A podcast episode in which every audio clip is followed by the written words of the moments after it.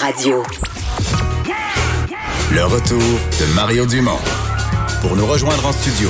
Studio à commercial cube.radio. Appelez ou textez 187 Cube Radio. 1877 827 2346.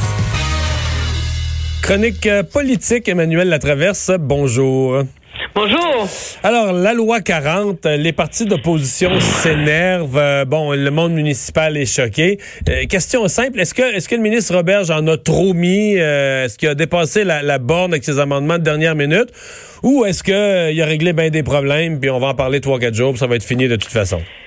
Ben, la vraie réponse à ça, on va seulement le savoir une fois que la réponse va être mise en œuvre. Je pense que je remets pas en, question le, le, bien fondé là, des, des, efforts que fait euh, le gouvernement Legault pour essayer de de faciliter la prise de décision, disons, dans le milieu de l'éducation, pour euh, pour faciliter aussi l'acquisition euh, de terrain dans les municipalités, pour que ça arrête de traîner en 5, 6 ans, euh, que les villes en soient réduites à offrir des terrains dans un secteur industriel pour construire des écoles, etc.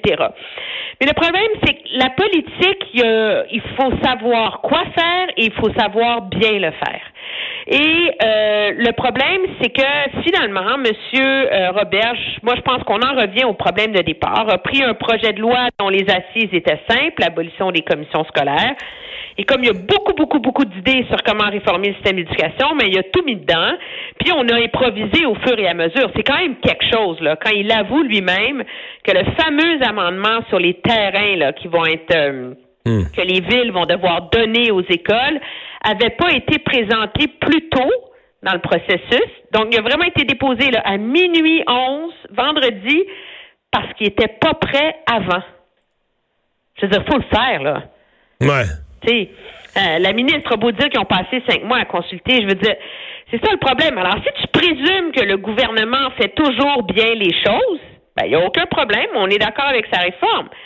Mais à partir du moment où moi, j'ai rarement vu un gouvernement être en possession tranquille de la vérité systématiquement, ben, ça soulève des grosses questions.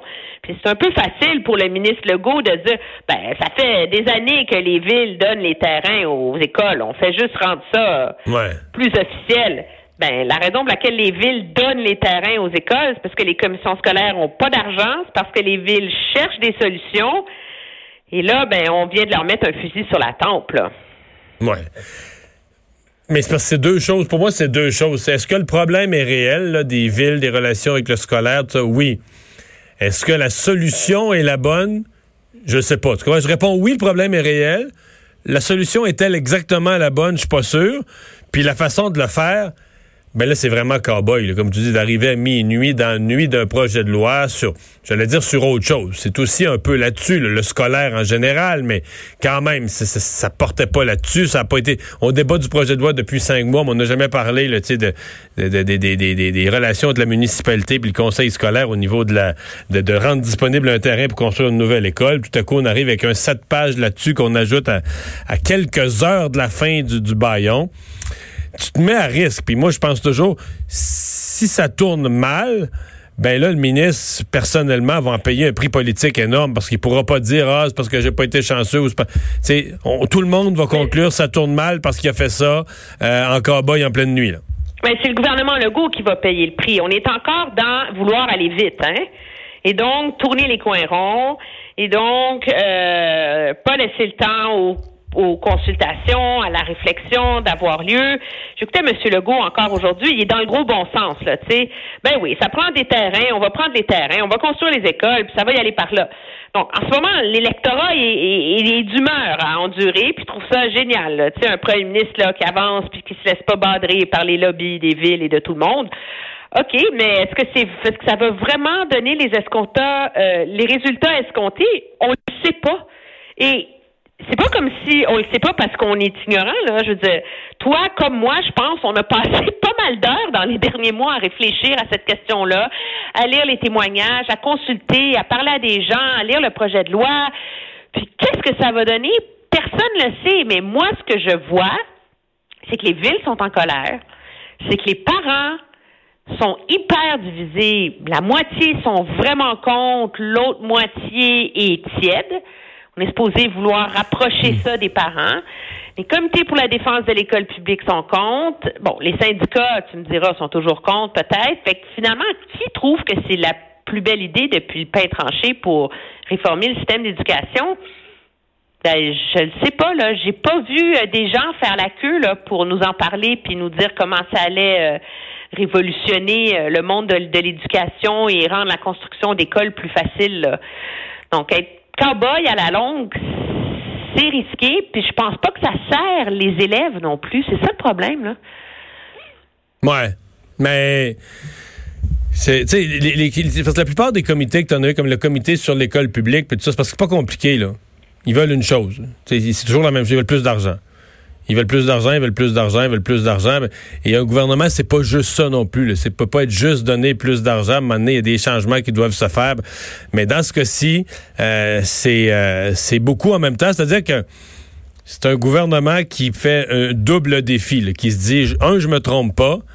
Puis deux, euh, les gens veulent du changement, on leur en donne, puis ils vont rester, ils vont rester à bord. Enfin, hey, il faut se garder un peu de temps pour parler des blocus autochtones. Là, je vois que ça se, ça se complique pas mal. Tous les politiciens ont peur, personne veut s'en mêler. euh, mais là, les trains sont arrêtés entre Montréal et Toronto. euh, transport en commun sur la rive sud de Montréal pour des. Écoute, ce matin, là, il y avait, au plus, il y a eu trois manifestants.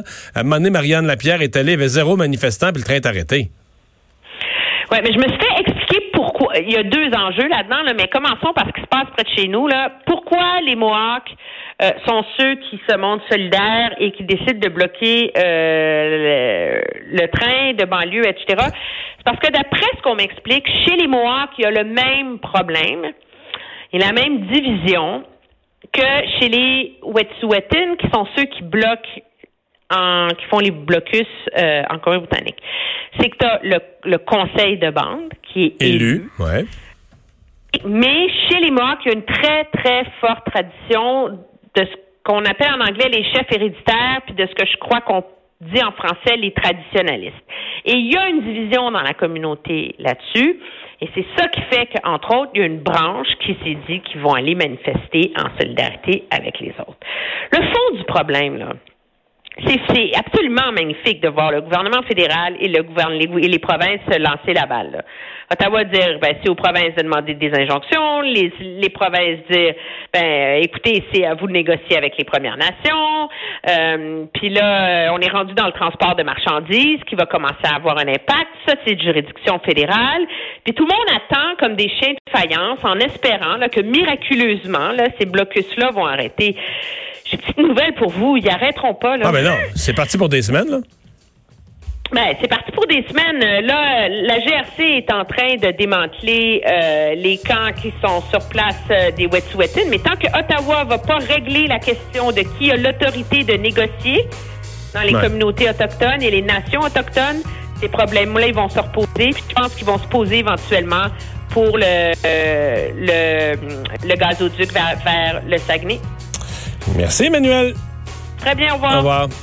Ouais, parce que Vincent, dans ce qu'on surveille, il y a le CN qui commence à donner des avertissements, ça va mal tourner. Oui, qui avise qu'on devra éminemment euh, stopper une grande partie du, du réseau ferroviaire en raison de ces euh, bon, blocus un peu partout, de sorte que certaines entreprises, certaines euh, compagnies devront faire des choix. Là, et on pourrait manquer de certaines marchandises. Alors, ça commence à devenir sérieux pour le CN. Merci, merci à vous d'avoir été là. Rendez-vous demain 15h. Cette émission est maintenant disponible en podcast. Rendez-vous dans la section balado de l'application ou du site cube.radio pour une écoute sur mesure en tout temps. Cube Radio, autrement dit. Et maintenant, autrement écouté.